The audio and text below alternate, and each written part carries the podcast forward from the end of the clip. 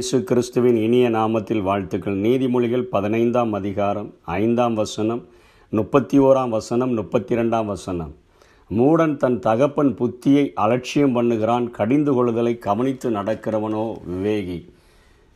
ஜீவனுக்கு எதுவான கடிந்து கொள்ளுதலை ஏற்றுக்கொள்ளும் காது ஞானிகளிடத்தே தங்கும். புத்திமதிகளை தள்ளிவிடுகிறவன் தன் ஆத்மாவை வெறுக்கிறான் கடிந்து கொள்ளுதலை கேட்கிறவனோ ஞானமடைவான் என்று சொல்லிங்க சாலமோ ஞானி சொல்லுகிறதை.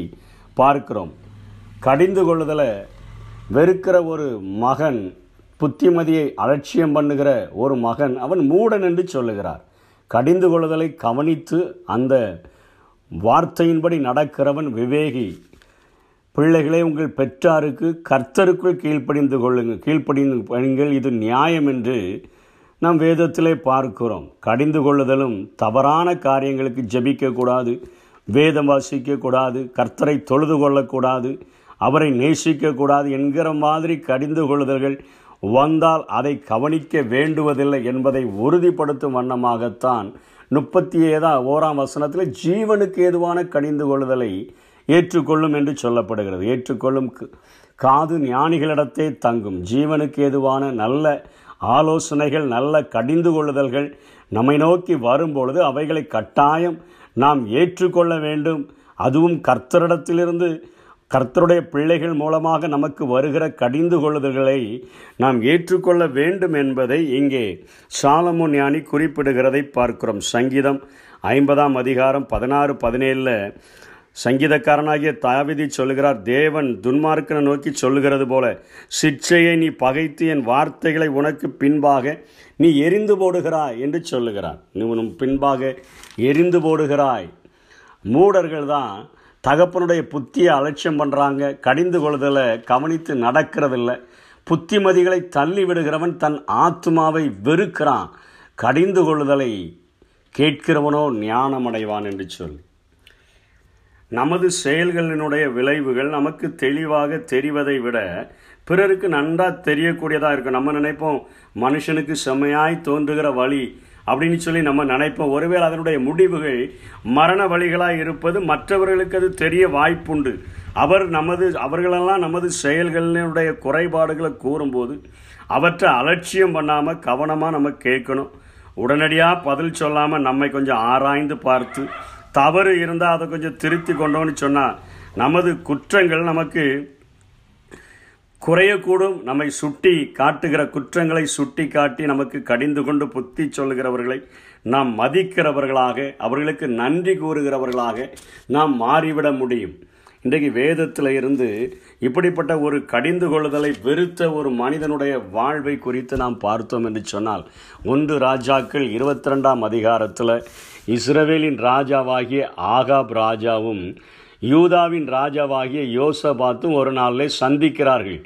ரெண்டு பேரும் சந்திக்கும் பொழுது யோசபாத் யோசபாத் இஸ்ரவேல் ராஜாவிடத்தில் போய் சேர்ந்த உடனே ஆகாப் சொல்லுகிறான் சீரியா ராஜாவினுடைய கையிலிருந்து கீழையாத்தில் உள்ள ராமோத் என்கிற இடத்த அவங்க பிடிச்சு வச்சிருக்கிறாங்க.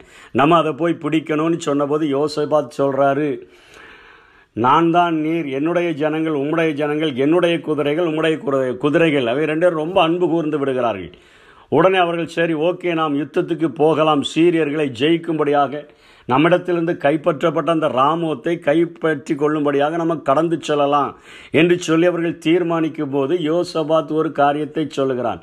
கர்த்தருடைய வார்த்தையை நாம் கொஞ்சம் விசாரித்து அறிவோம். போகலாமா போக வேண்டாமா? நாம் ஜெயிப்போமா ஜெயிக்க மாட்டோமா? இந்த காரியத்தில் நமக்கு வெற்றி கைகூடி வருமா வராதா? ஆண்டவர் இந்த காரியத்தை குறித்து என்ன நினைத்திருக்கிறார் என்பதை அறிந்து கொள்ளும்படியாக நாம் தீர்க்கதரிசிகளிடத்தில் விசாரித்து கேட்போம் என்று சொல்லி அழைத்த பொழுது அவர்கள் ஏறக்குறைய நானூறு தீர்க்கதரிசிகளை இஸ்ரவேலின் ராஜா கூடி வர செய்து அவர் கீழையாத்துள்ள ராமோத்தின் மேல் யுத்தம் பண்ண போகலாமா? போகலா போகலாகாதா என்று அவர்களை கேட்டபொழுது அவங்க எல்லாரும் ஒரே பதிலை சொல்கிறாங்க ஏன்னா ராஜா கூப்பிட்டுருக்கிறாரு. நெகட்டிவாக ஆன்சர் பண்ணுனா நமக்கு ஒருவேளை தண்டனை கிடைத்து விடக்கூடும் அவருக்கு ஜால்ரா அடித்தோன்னு சொன்னால் நமக்கு அநேக பரிசுகள் வெகுமதிகள் கிடைக்கக்கூடும் என்று சொல்லி அவர்கள் சொல்லுகிறார்கள் நீங்கள் போகலாம். ஆண்டவர் உங்கள் கைகள் அந்த ராமத்தை ஒப்பு கொடுத்து விடுவார் என்று சொல்லி அவர்கள் சொல்லுகிறதை நாம் பார்க்கிறோம். அதற்கு பின்பாக யோசபாத் கேட்கிறான் எல்லாம் நானூறு பேரும் சொல்லி வச்ச மாதிரி சொல்கிறாங்களேன்னு நினச்சிட்டு விசாரித்து அறிகிறதற்கு இவர்களை அல்லாமல் கர்த்தருடைய தீர்க்கதரிசி வேறு யாராவது இருக்கிறாங்களா? அப்படின்னு சொல்லி கேட்கும் பொழுது அங்கே அவன் சொல்லுகிறான் கர்த்தரிடத்தில் விசாரித்து அறிகிறதற்கு இம்ல இம்லாவின் குமாரனாகிய மிகாயா என்னும் ஒருவன் இருக்கிறான். ஆனால் நான் அவனை பகைக்கிறேன். அவன் என்ன குறித்து நன்மையானதல்ல. தீமையானதையே எப்பவும் தீர்க்க தரிசனமாக சொல்கிறான் தேவனுடைய வார்த்தைகளை கேட்டு சரியானபடி சொல்லுகிற கடிந்து கொள்ளுதலை வெறுக்கிற ஒரு ஆகாபாக அவன் காணப்படுகிறதை பார்க்கிறோம். அவனுக்கு நன்மையாக சொன்னான் நானூறு தீர்க்கதரிசிகள் தவறான காரியங்களையும் அவனுக்கு இருதயத்திற்கு ஏற்றார் போல சொல்லும்பொழுது அவனுக்கு அவ்வளோ சந்தோஷமாக இருக்குது. கடிந்து கொண்டு கர்த்தர் இப்படிப்பட்ட காரியத்தை செய்து விடுவார் என்று சொல்லும் பொழுது அவனுக்கு அத்தனை துக்கமாக இருக்கிறபடினால் அவனை சிறைச்சாலையில் பிடிச்சு கொண்டு போட்டிருக்கிறான். அப்பொழுது யோசபாத் ரொம்பவும் கம்பல் பண்ணதுனால அவனை கூட்டி கொண்டு வந்து நிறுத்தி இருக்கிறான் அதுலேயும் இன்னொரு ஆள் விசேஷித்த விதமாக தீர்க்க தரிசனம் சொல்லும்படியாக கொஞ்சம் இன்வெஸ்ட்மெண்ட் பண்ணி சிதைக்கியா இரும்பு கொம்புகளை உண்டாக்கி இவைகளால் நீர் சீரியரை முட்டி நிர்மூலமாக்கி போடுவர் என்று கர்த்தர் சொல்லுகிறார்னு சொல்கிறான் கொஞ்சம் ஒரு ப்ராஜெக்ட் ஒர்க்லாம் பண்ணி ரெண்டு கொம்புகளை செய்துவிடி முட்டி காண்பித்து நீர் இதே போல் நீர் அங்கே சீரியர்களை முட்டி போட்டு விடுவீர் நிர்மூலமாக்கி போடுவீர் என்றெல்லாம் சொல்லுகிறான். ஆனால் மிகாயா சொல்லுகிறான். முதல்ல சொல்கிறான் அவனை கூப்பிட போன ஆட்கள்லாம் சொல்கிறாங்க எல்லாரும் ஒத்து ஊதி இருக்கிறாங்கப்பா நீனும் ஒத்து எதையாவது சொல்லிட்டு வந்துரு. உனக்கு எதுக்கு வேண்டாத வேலை என்பது போலலாம் சொல்கிறாங்க அவன் சும்மா போய் நின்றுட்டு அவர்கள்ட்ட கேலியாக சொல்கிறான் நீங்கள் போங்க ஆண்டவர் ஒப்பு கொடுப்பார். உண்மையை சொல்லுன்னு சொல்லி அவனை மிரட்டின பொழுது அவன் சொல்லுகிறான். அங்கே மெய்ப்பனில்லாத ஆடுகளைப் போல இஸ்ரவேலர்கள் நிற்கிறதை நான் பார்க்கிறேன். அப்படின்னு அர்த்தம் என்ன? ஆகாப் மறித்து விடுவான் என்கிற ஒரு காரியத்தை சொல்லுகிறான்.